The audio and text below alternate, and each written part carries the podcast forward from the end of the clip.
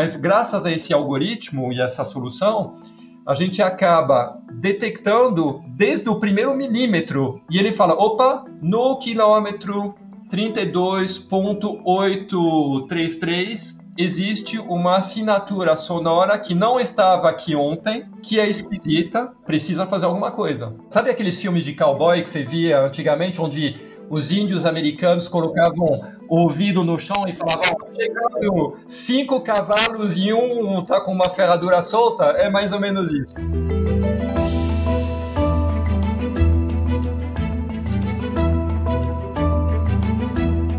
Olá, mentes inquietas e curiosas do século XXI. Estamos começando mais um The Shift, o seu podcast sobre inovação disruptiva.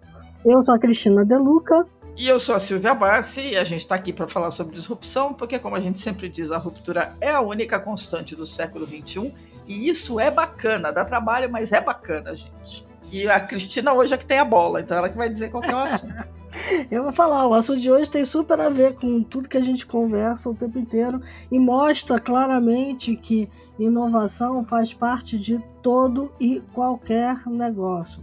E quando a gente olha para uma empresa de logística, principalmente. E aí eu não estou falando só da logística do ponto de vista de você distribuir, como é que você vai fazer a carga lá ou aqui, mas em como você gere o ativo principal, que é uma ferrovia, por exemplo, ou o movimento de portos e aeroportos. O nosso convidado de hoje trabalha numa empresa que gera uma malha ferroviária no Brasil imensa e veio contar para a gente como é que dá para inovar olhando essa malha ferroviária e levando maior eficiência para ela, escoando cargas de forma muito mais rápida, muito mais consistente, atendendo lá na ponta o cliente que está, como o nosso próprio convidado vai falar para vocês, sedento por inovação. Bom, e para conversar com a gente sobre esses desafios de como fazer a transformação digital, ou como liderar, ou como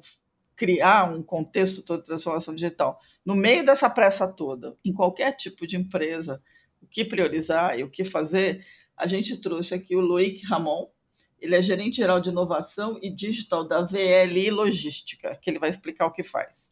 Loïc, seja super bem-vindo, obrigada por teu tempo aí, obrigada por topar conversar com a gente sobre esse assunto que é sempre cheio de novidades.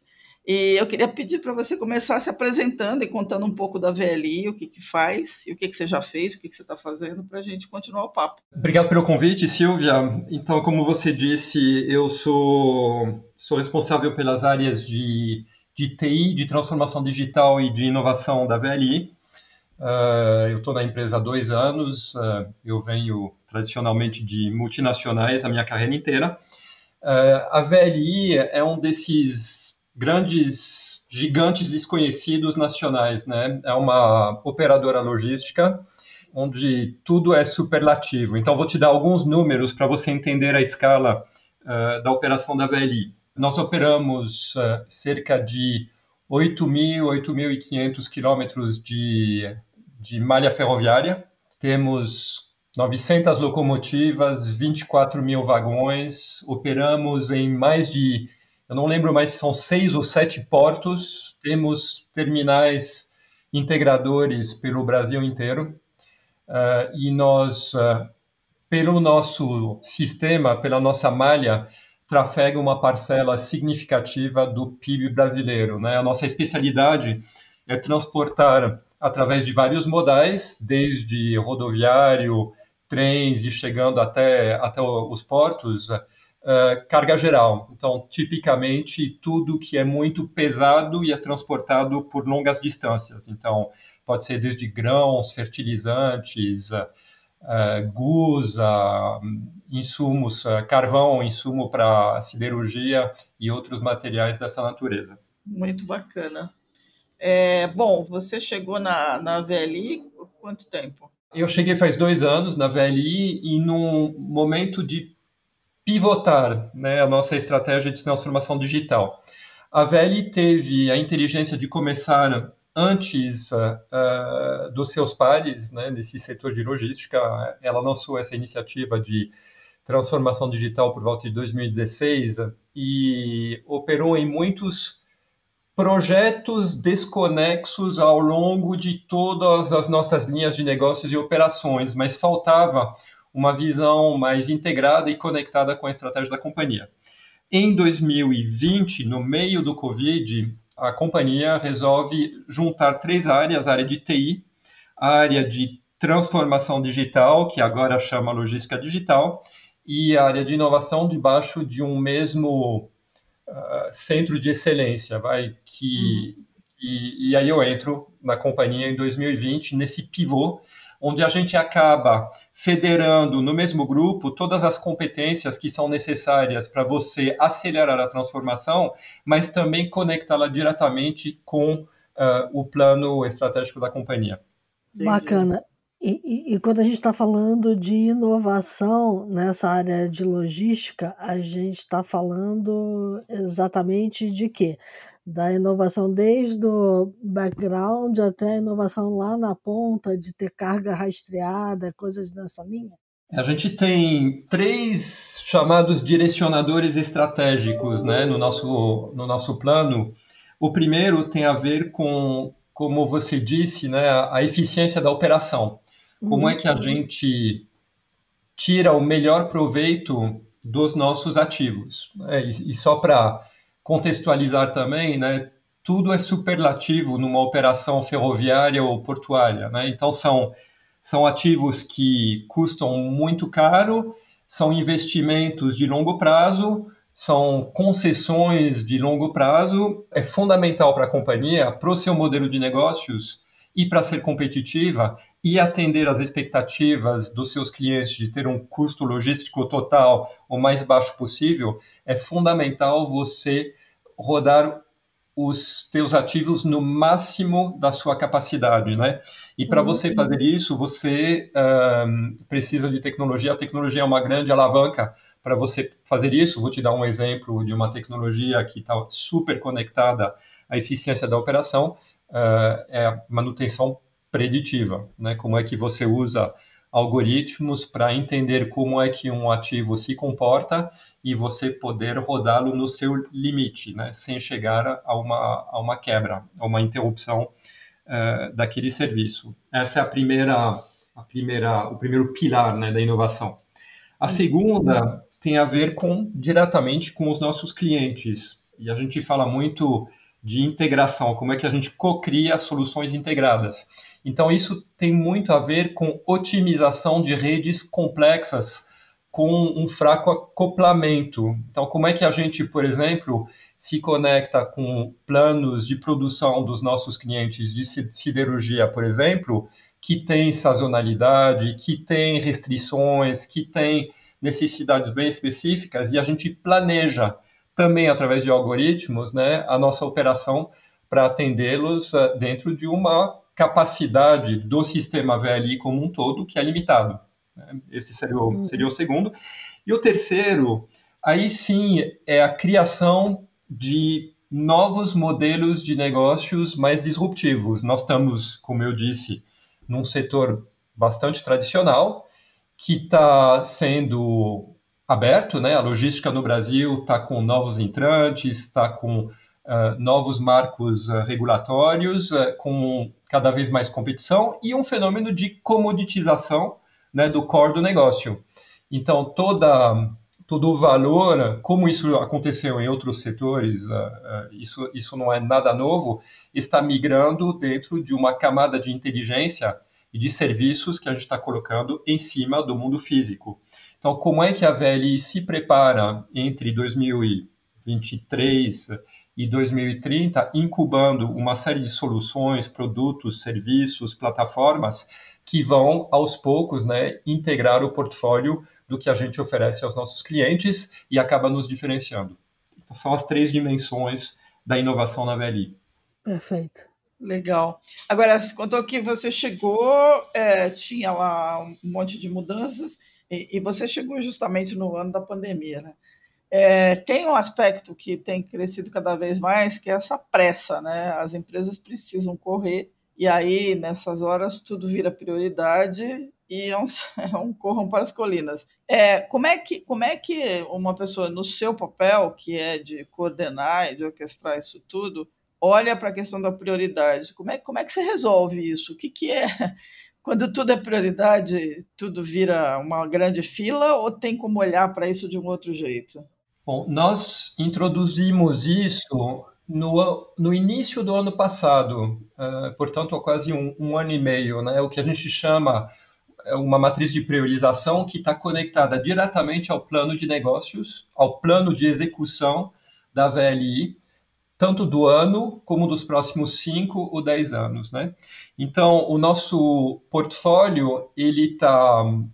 É uma gestão de portfólio, então aqui, até aí não tem nada de muito, muito sofisticado, mas a gente acaba capturando todas as iniciativas que estão no nosso backlog. Hoje a gente tem um backlog de mais ou menos 230, 240 iniciativas. A gente usa aquele modelo do Scrum de tamanho de camiseta, né? Então, hoje chamam camiseta P, camiseta M e camiseta GG. E a gente, para cada uma dessas iniciativas, a gente conecta com uma matriz de alavancas que são prioritárias para o negócio para o próximo ano, os próximos 5 anos. Então, pode ser a redução de risco operacional, por exemplo, num contexto muito de ESG, pode ser maximização de volume, e outras alavancas que estão na nossa matriz. E, em função disso, a gente conecta com a capacidade de execução das equipes, não só das equipes do nosso time, do nosso centro de excelência, que tem um nome, um apelido, é TILDE, o apelido é Tecnologia, Inovação e Logística Digital, né? Mas também com a capacidade de execução das áreas de negócios, porque a gente sabe que transformação digital é um esporte coletivo que se joga com as áreas de negócio, onde tem, por exemplo, papéis absolutamente fundamentais como o papel de Product Owner, de PO, Product Manager, que precisam estar muito disponíveis para tocar esse programa de transformação. Então, quando você acaba conectando isso, capacidade de execução, quais são as principais alavancas, né, com pesos distintos, e um ranqueamento em função disso das iniciativas, você vai criando um compasso, né, e uma ordem de execução do teu programa de transformação digital. Ah. E aí, por que chama Projeto Niemeyer essa matriz? Então, o Projeto Niemeyer não é exatamente a matriz, né? Ele é um contexto em que evolui essa matriz. Bom, para mim, esse exercício de transformação digital, ele começa por o que eu chamo de arquitetura de negócio, ou arquitetura empresarial, né? Uhum. E assim, o que é a arquitetura de negócios para mim é como fluxos de valor perpassam a organização e como é que você otimiza esses fluxos de valor, fluxos de informação dentro de uma organização. Eu vejo muita similaridade com o trabalho do urbanista, né? E porque o que o urbanista faz quando ele faz uma cidade planejada, por exemplo, Brasília, ou por exemplo, Paris, né, a partir do século XVIII, ele desenha bairros em função de fluxos populacionais. Uhum. E aí eu falei, nossa, isso tem tudo a ver. E no primeiro momento, eu tinha dado o nome do urbanista que refez Paris, o nome está me fugindo agora, depois a ficha vai cair. Mas o pessoal não conseguia nem... Eu sou francês, né? O pessoal tinha dificuldade em pronunciar o nome, e eu falei, mas por que eu estou importando um conceito francês se a gente tem o... né, urbanista do século XX aqui no Brasil. Uhum. E aí eu pensei Brasília, Niemeyer, e pensei muito nesse plano piloto e como é que ele desenhou esses fluxos populacionais e essa reorientação, o redesenho dos fluxos de informação e de valor dentro da companhia, que depois vão acabar, né, facilitando uma arquitetura voltada a serviços, microserviços. Eu acabei dando o nome do programa Niemeyer. Me chamou a atenção que nessa tua arquitetura toda, vocês têm uma coisa que chama mamute. O que é o mamute? Bom, eu sempre brinco que a minha definição do mamute é: um mamute não é um mosquito. Bom, e assim, conectando isso com a minha fala inicial, né, na nossa conversa, eu falei que no início a VLI quis ganhar muita velocidade e acabou se perdendo, fazendo um monte de pequenos projetos de transformação digital, mas sem uma coesão, né?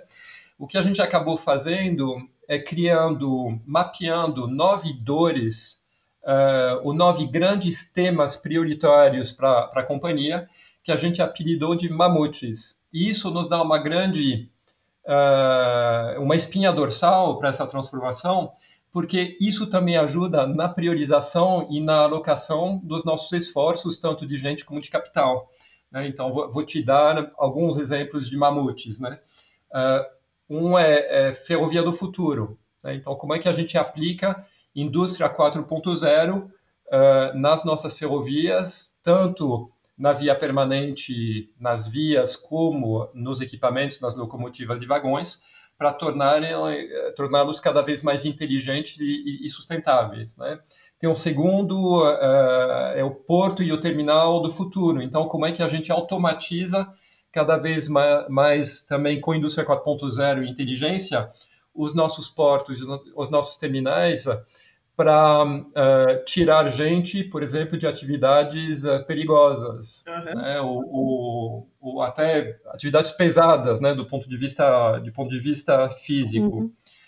Um outro mamute tem a ver com a experiência do cliente, né? Como é que a gente maximiza a experiência do cliente, e assim por diante. Então, a gente saiu de um enxame de mosquitos que acabava, né, coletivamente criando muita espuma, eu vou usar espuma, mas... Mais ruído do que solução. Mais ruído que solução, exatamente. E esses mamutes, né, estão, obviamente, conectados naquelas 3 dimensões que eu passei para vocês, uhum, de cocriação, de maximização dos ativos e dos novos negócios, né? Muito legal. Super bacana. Agora, esses mamutes, eles nascem, obviamente, como você falou, de um planejamento, né? Tem que olhar e falar assim, aonde a gente vai estar daqui a X tempo? Ou como a gente enxerga o cenário? Como é que vocês integram esse lado da tecnologia com o lado do planejamento de negócios para olhar em conjunto para onde que a coisa está indo e aí definir os mamutes e, posteriormente, imagino, o fatiamento deles em ações que vão se somando? Bom, cada mamute tem uma metodologia ou alavancas distintas, mas eu vou pegar realmente o que para uma empresa como a VLI acaba mudando muito, né, o ponteiro, que são os mamutes operacionais. Então, o uso de tecnologia e de inteligência em ferrovias, em portos e em modais como o modal rodoviário. Bom, na verdade, a gente está completando isso esse mês, né?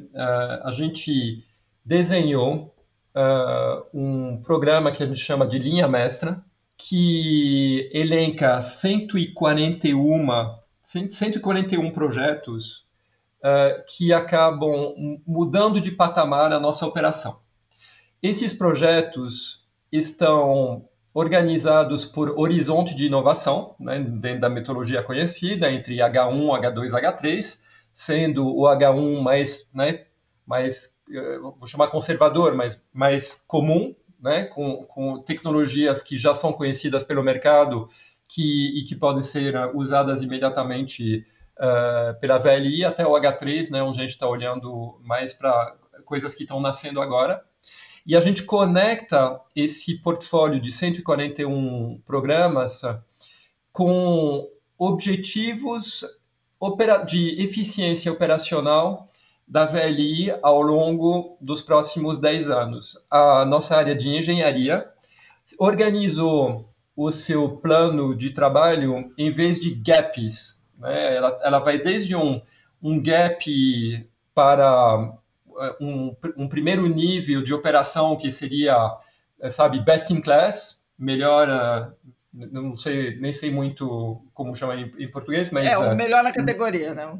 Melhor na categoria, até evoluindo até um nível onde você vai no limite de performance dos teus ativos. Então, essa escadinha, a gente tem 3 gaps, né, que estão escalonados até 2030, e a gente vai trazendo para cada um dos gaps, né, puxando com o mouse, cada um dos projetos ao longo de uma linha do tempo para poder subir essa escadinha. E é assim que a gente vai se organizar nos próximos 7 anos e derivar disso, de novo, um plano de investimento, né? São investimentos muito significativos, né? Porque isso imagina, por exemplo, você sensoriar uma malha ferroviária e conectar através de satélite, através de 5G, através de LTE e outras tecnologias, uma malha de 8 mil quilômetros, né?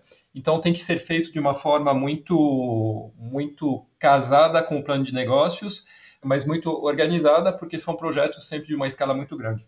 Bom, vocês são reconhecidamente um grupo que trabalha muito bem com Open Innovation, porque não dá para fazer isso tudo sozinho dentro de casa, né? Queria que você falasse um pouquinho sobre como é que é essa relação com o mercado de um modo geral, né? Tanto na academia quanto o pessoal de startup, enfim. A gente tem realmente uma conexão com startups que não é de hoje, né? Que já nasceu em 2016 e a gente faz questão de manter esse diálogo. A gente tem, por exemplo, um rito que é quase sagrado toda semana, né, onde a gente organiza toda quinta-feira das 9 às 10 o pitch de 3 startups focadas a temas que são relevantes para a gente, que podem ser desde sustentabilidade até logtechs, agritechs, porque a gente opera muito com o mercado agro. E a gente, na verdade, nós somos os hosts, né? Não é só a VLI, a gente convida uma série de parceiros e grandes empresas que acabam se beneficiando desse contato com as startups e a gente vai, graças a isso, fomentando o ecossistema. Te dar um número, né, de cabeça, a gente tem um banco de dados de umas 600 startups e ao longo dessas reuniões que a gente tem feito, esses pitch days, ou pitch meetings, ou pitch calls que a gente faz, a gente teve quase 400 pitches, né, até agora, e exposto essas startups a essas grandes empresas, a esses grandes corporates, que estão na nossa rede de contatos. E a gente até, né, vê isso no reconhecimento todo ano, a gente acaba sendo reconhecido pela 100 Open Corps, né, que vê a VLI como um ator que tem uma ação grande nesse mercado de Open Innovation. Uhum. Mas a gente percebeu, né, de novo, né, eu estou voltando ao tema dos mosquitos, né?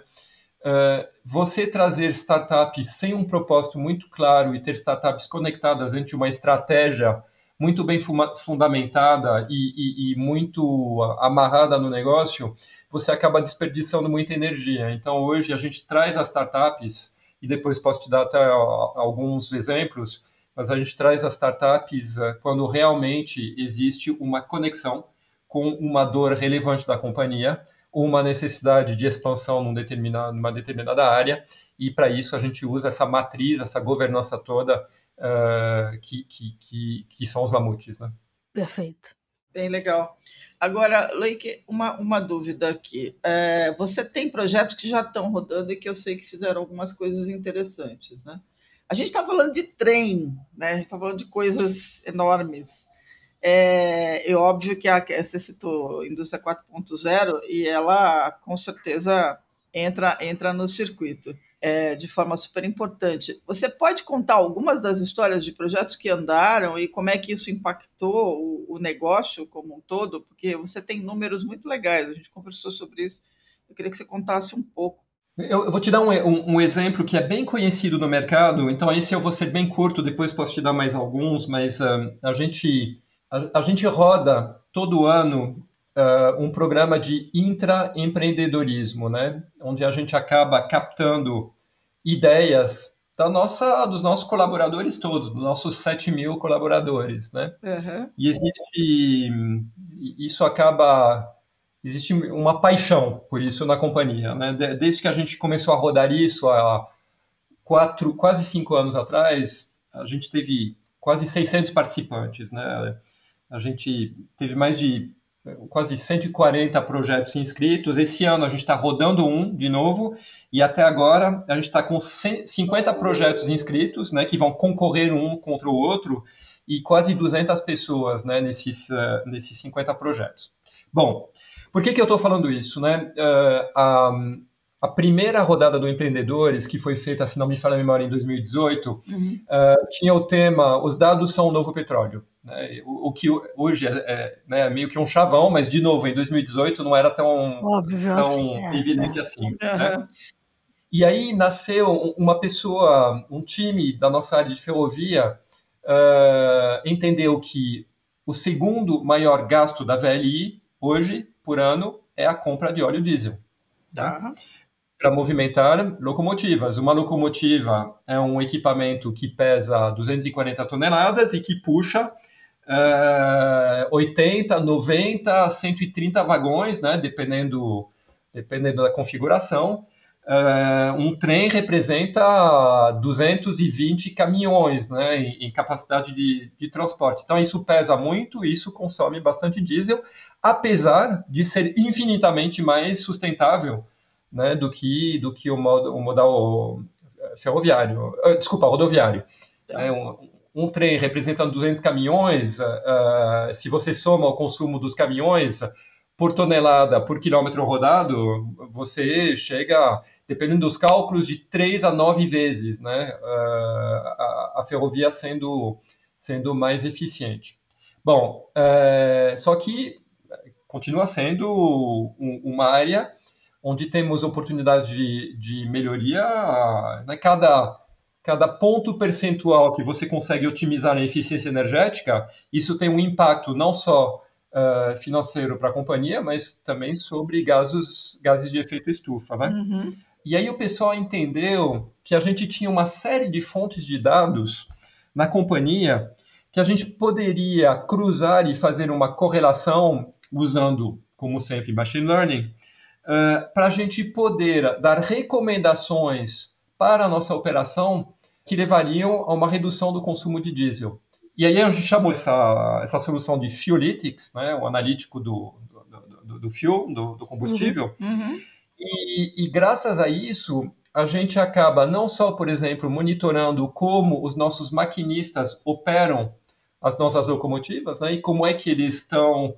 Né? Como todo motorista de carro, você tem gente que tem o pé mais pesado, que acelera mais rápido, menos rápido, e que tem um perfil de consumo de gasolina no seu carro diferente do outro. A gente tem isso também nos maquinistas, só que nos maquinistas, com os trens, você tem um perfil de condução ideal e o mais econômico, que é muito conhecido. Então, a gente mede, por exemplo, esse desvio, e acaba, né, reciclando os nossos maquinistas para que eles sejam os mais suaves e econômicos possíveis, mas a gente também entende que a condição da via acaba também impactando o consumo de diesel. E graças a isso, a gente consegue, de forma muito precisa, priorizar investimentos na malha para poder, por exemplo, fazer com que um trem não tenha que parar antes de o que a gente chama uma rampa, né? Que a gente chama um pé de rampa,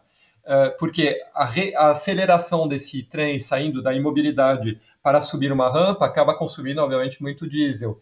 E outros fatores que afetam negativamente a eficiência energética dos trens, a gente captura 20 variáveis de uma série de sistemas, entre outros sistemas de indústria 4.0 que estão acoplados, né, sensores que estão acoplados nas locomotivas, e a gente inclui isso no nosso plano de operacional, e toda manhã, na segunda-feira de manhã, as equipes operacionais acabam vendo quais ações elas podem ter para reduzir o consumo de diesel. E quais são os investimentos? Aí isso, obviamente, é uma coisa não é semanal, né? Ao longo do trimestre a gente pode fazer.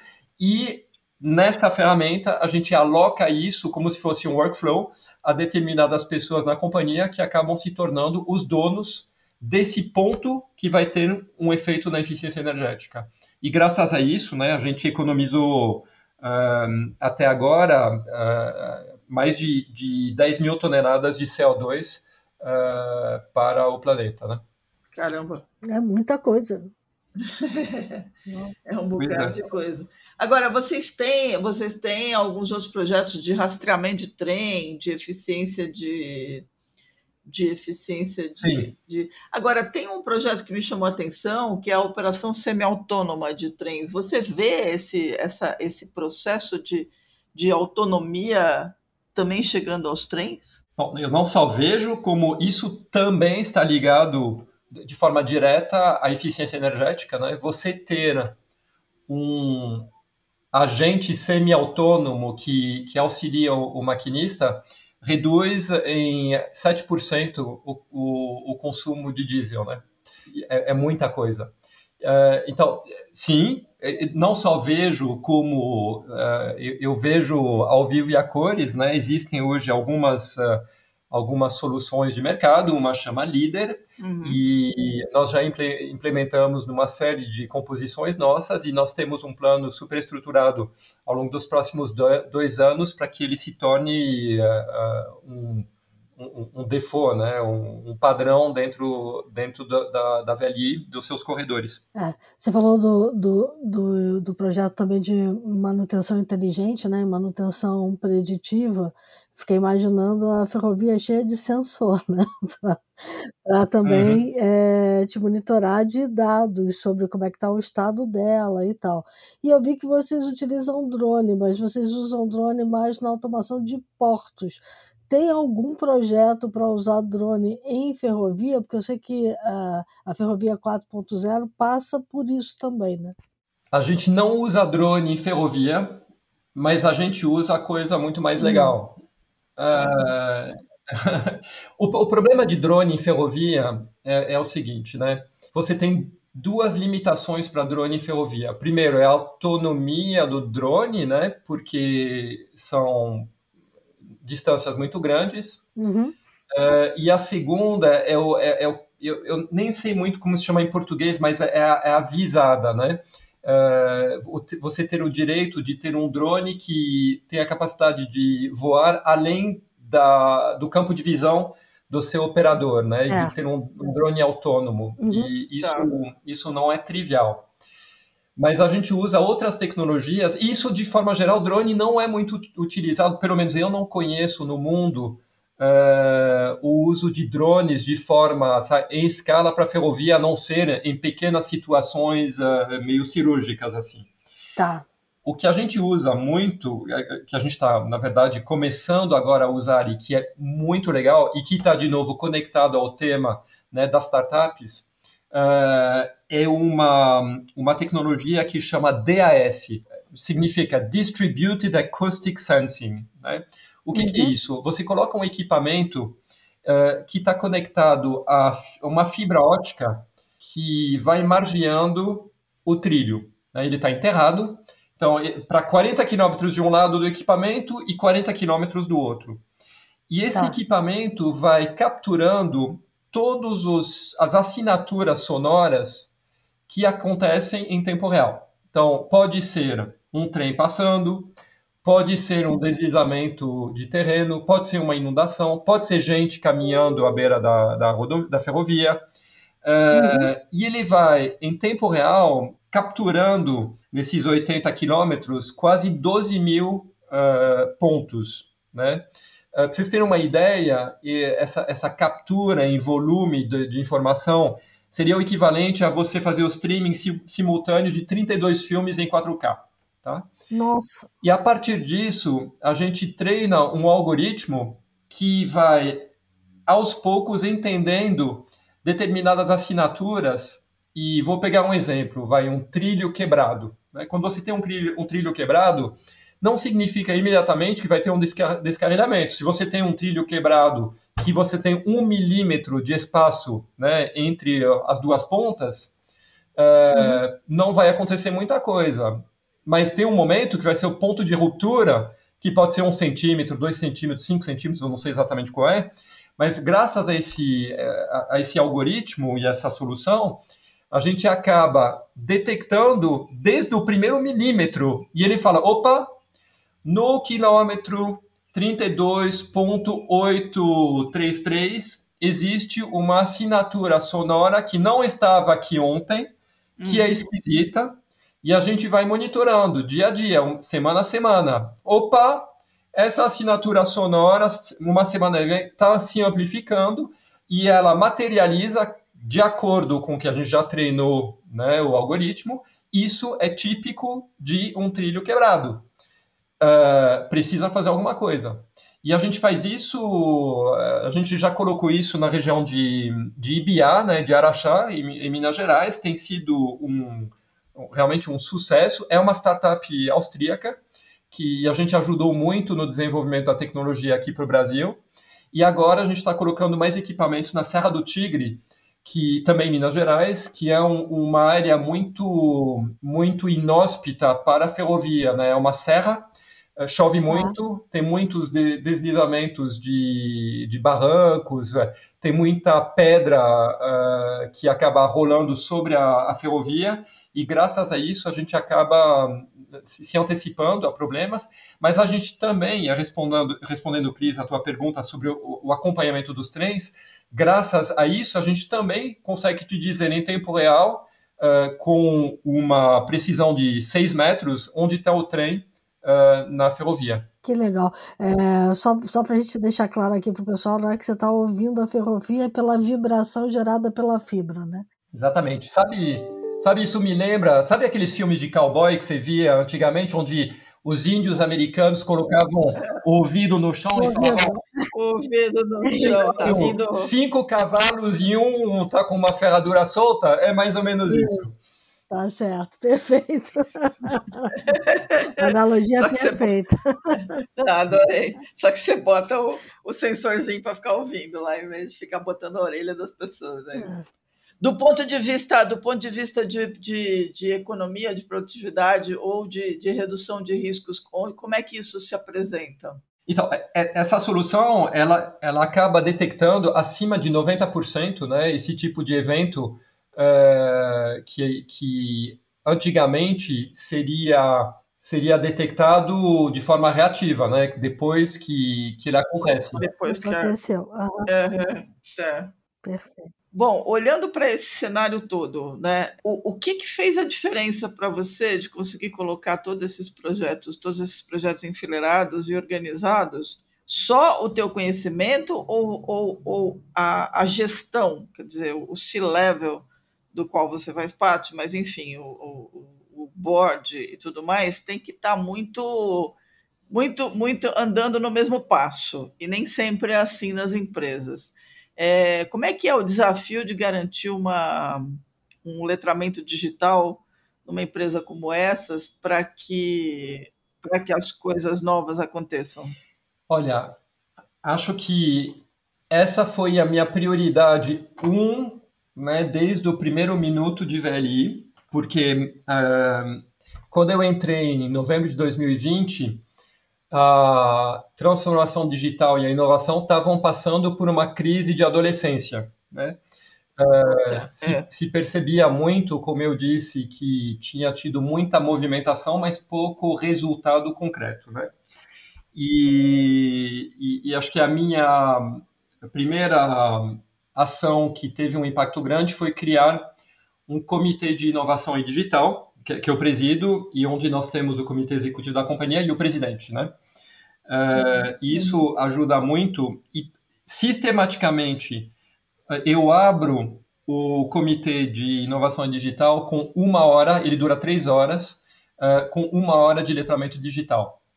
Então, uma forma que funcionou muito bem, e eu já falei disso em algumas outras entrevistas, foi trazer benchmarks de executivos que já passaram por essa jornada de letramento e que entenderam o impacto que o digital tem para uma empresa operacional como a VLI. E assim, um exemplo que eu sempre dou, né, a primeira sessão dessas que foi feita, eu tive a felicidade de convidar o Gustavo Werneck, o presidente da Gerdau, que foi muito generoso de participar. E ele começou a a conversa dizendo: digital e inovação para Gerdau representam X% de EBITDA.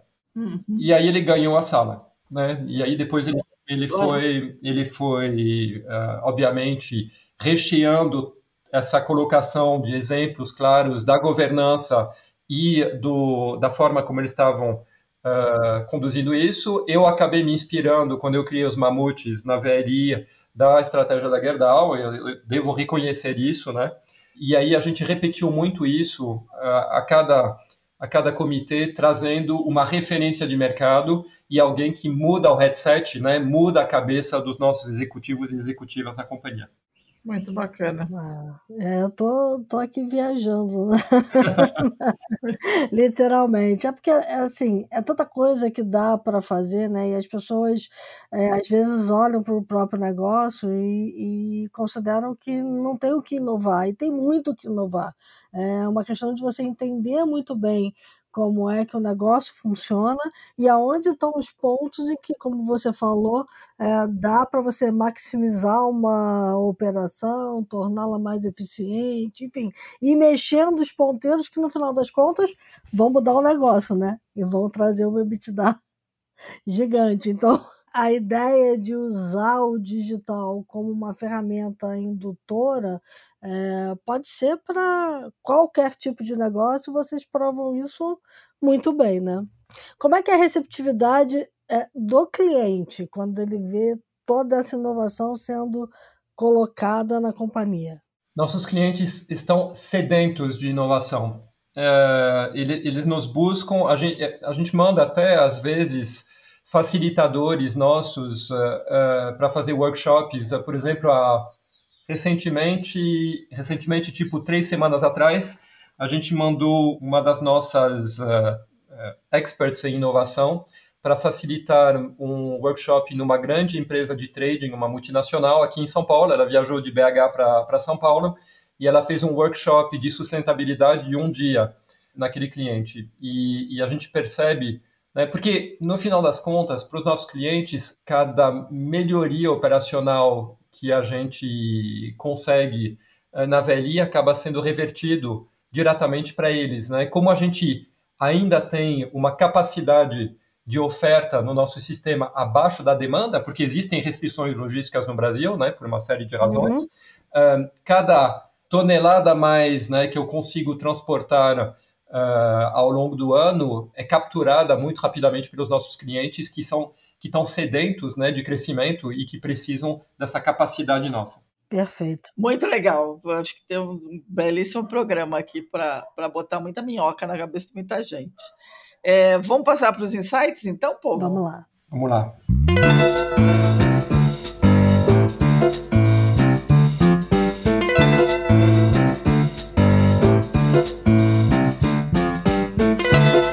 Quer começar, Loïc? Acho que a gente não falou do elefante na sala, do mamute na sala, ChatGPT. Eu não vejo na logística especificamente, né, no core da logística, um uso nesse momento para o ChatGPT. Não significa que eu não vejo um grande uso nas nossas áreas de apoio administrativas, corporativas, etc., mas não significa que qualquer executivo ou executiva de transformação digital e de inovação não precise passar além das manchetes sobre o ChatGPT, né? E recentemente eu descobri alguns clipes do Stephen Wolfram, o criador da Wolfram Alpha, né? Ele é um gênio, onde ele vai descascando camada a camada como é que o ChatGPT funciona. E ele usa a linguagem dele, né? Ele tem uma linguagem de programação que ele criou, eu esqueci o nome, e ele vai replicando como se fosse no-code, low-code, com uma sintaxe que dá para entender toda a camada de treinamento do ChatGPT e como ele se comporta. É um pouco árduo, dura umas 3 horas, mas é fascinante. E tira um pouco do mito, né? E da visão quase mágica que a gente tem hoje desses algoritmos, desses transformers.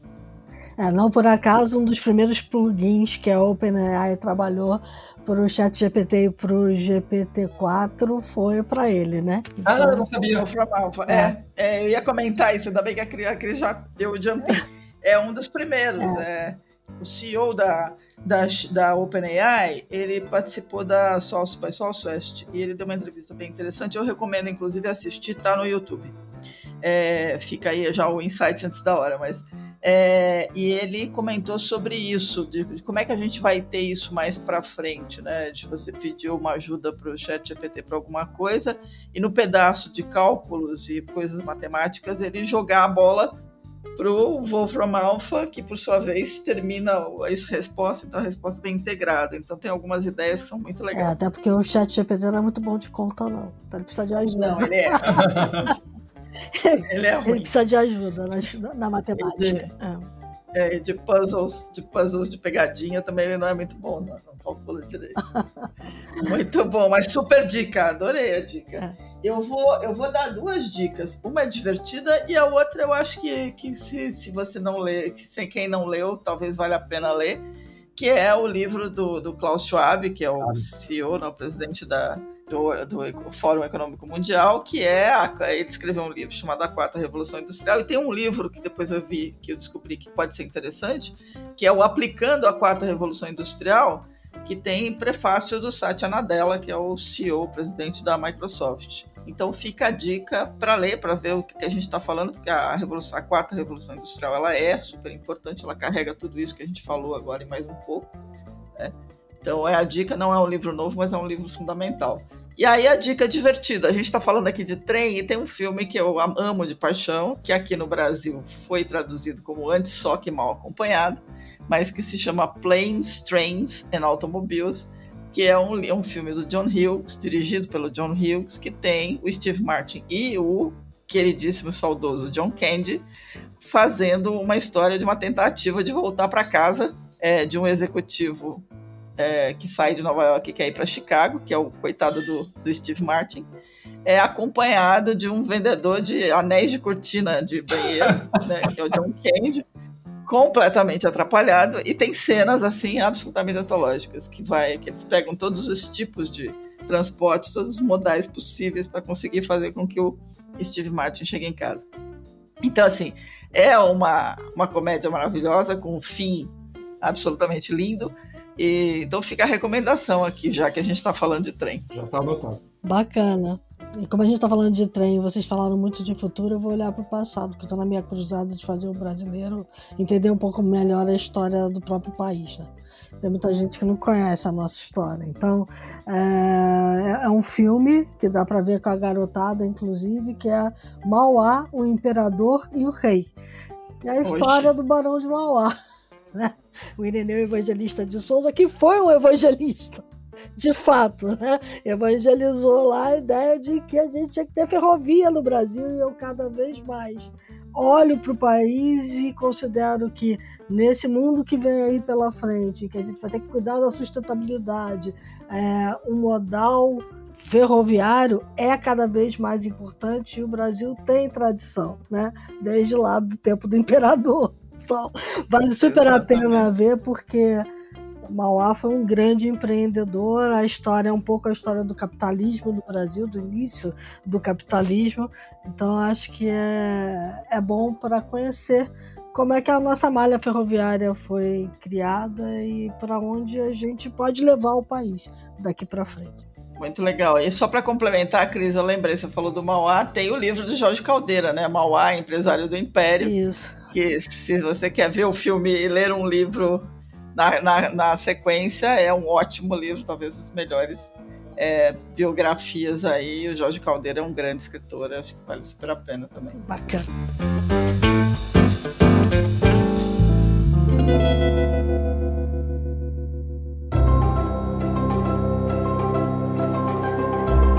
Loïc, nossa, muito gratas por você estar aqui com a gente. Obrigada por tudo que você compartilhou aí, muito bacana. Eu acho que a gente vai querer ouvir depois, mais para frente, as novidades que vão vir, que eu tenho certeza que são muitas. E tá aqui, as portas estão abertas, e a nossa gratidão aí pelo seu tempo aqui com a gente. Eu que agradeço o convite e a última conversa, gente. Foi muito boa. Muito bom mesmo. Então tá, para quem nos acompanhou, dicas, sugestões, críticas, elogios, mandem e-mail para news@theshift.info. Lembrem-se que a The Shift é um podcast super bacana, mas não é só podcast, a gente é todo um ecossistema que fala sobre transformação digital, inovação disruptiva e mudanças constantes que fazem o mundo ficar melhor e às vezes pior se a gente não prestar atenção. Vão lá no site www.theshift.info, se cadastrem na newsletter, recebam a newsletter gratuita. Se quiserem contribuir com a gente, assinem façam a assinatura paga, que ajuda a gente a pagar os boletos. E até a próxima. Se cuidem, fiquem bem e a gente se fala na próxima semana. É isso aí, gente. Lembre-se que, como a gente gosta de dizer, o mundo lá fora muda a todo instante.